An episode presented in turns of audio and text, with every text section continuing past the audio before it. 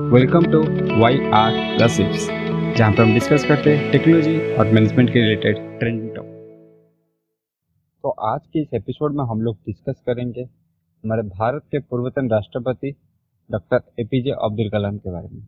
इनके बारे में दस मिनट का एपिसोड एक्चुअली काफ़ी नहीं है। इनके बारे में अगर मैं दो घंटा भी बोलूँ तो तो भी वो भी काफ़ी नहीं है, क्योंकि ये खुद ही अपने आप में एक ज़िंदगी है, खुद ही अपने आप में एक ब्रह्मांड है, जिसको आप स्टडी करके इतना कुछ सीख सकते हैं कि शायद पूरा अलग से एक डेडिकेटेड पॉडकास्ट उनके लिए बना पॉडकास्ट एपिसोड नहीं बोल रहा है डेडिकेटेड पॉडकास्ट सिर्फ़ इनके लिए बना जा सकता है और उसमें भी आप लाखों एपिसोड बना सकते हैं, क्योंकि इनकी लाइफ स्टोरी ही ऐसी है।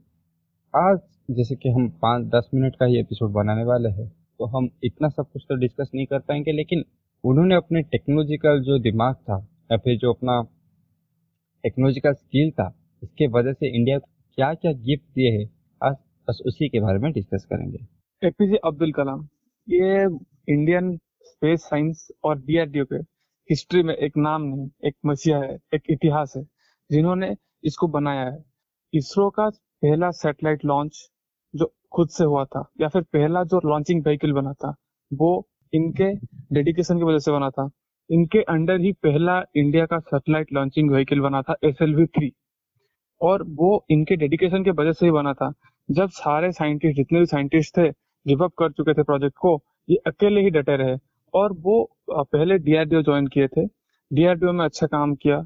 उसके बाद इसरो में अपॉइंट किए गए ताकि वो एक प्रोजेक्ट बना सकें और इनके डिटर्मिनेशन और जिद था कि मैं वो प्रोजेक्ट कंप्लीट करूँ।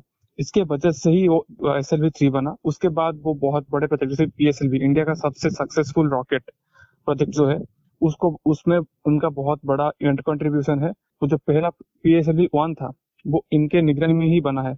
उसके बाद वो अपने लाइफ के एंड तक स्पेस साइंस रॉकेट साइंस से जुड़े रहे और जितने भी इम्प्रूवमेंट हुए हैं हमारे इसरो में, वो सारे में उनका बहुत बड़ा कंट्रीब्यूशन है, क्योंकि उन्होंने ही नींव रखा था इसका।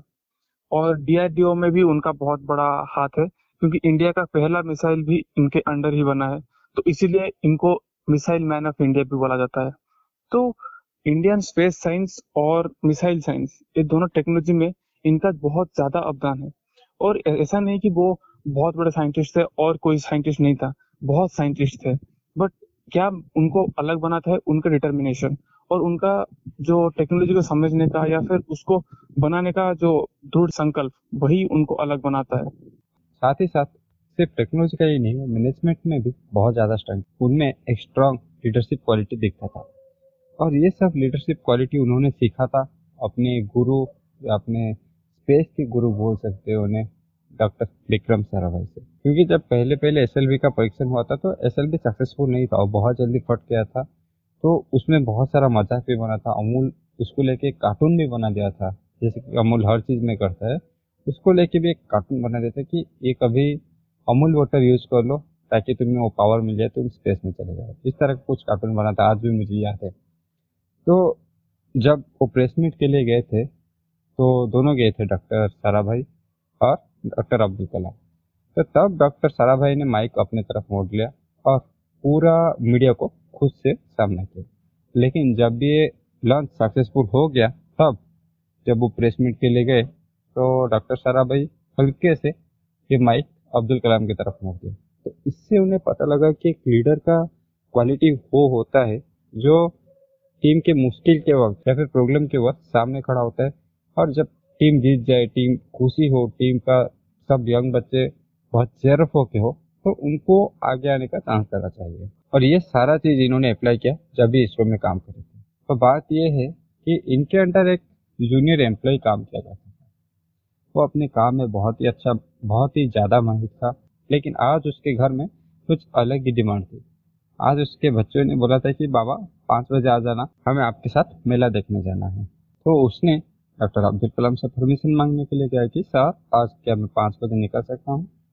तो डॉक्टर अब्दुल कलाम ने कहा हाँ तुम निकल सकते हो। तो वो परमिशन मांगने लगभग तीन बजे या चार बजे गया था। लेकिन जैसा कि मैंने बोला, वो अपने काम में बहुत माहिर था और बहुत डेडिकेटेड भी था, क्योंकि जब आप अब्दुल कलाम के अंडर काम करते हो तो उस तरह का आपको बनना ही पड़ता है। तो जब वो काम पे बैठ गया चार बजे तो उसको पता ही नहीं चला कि कब आठ बज गए तो जब उसने देखा कि आठ बज गए तो उसे बहुत शर्मिंदगी महसूस हुआ कि उसे वो अपने बच्चों का जो विश था, वो पूरा नहीं कर सका।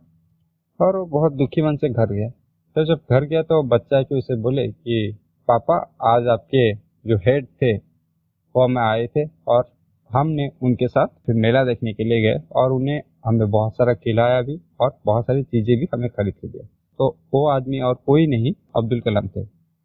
क्योंकि जब अब्दुल कलाम ने पाँच बजे देखा कि एम्प्लॉय अपने काम में इतना घुसा हुआ है कि उसे पता भी नहीं है पाँच बज गया है।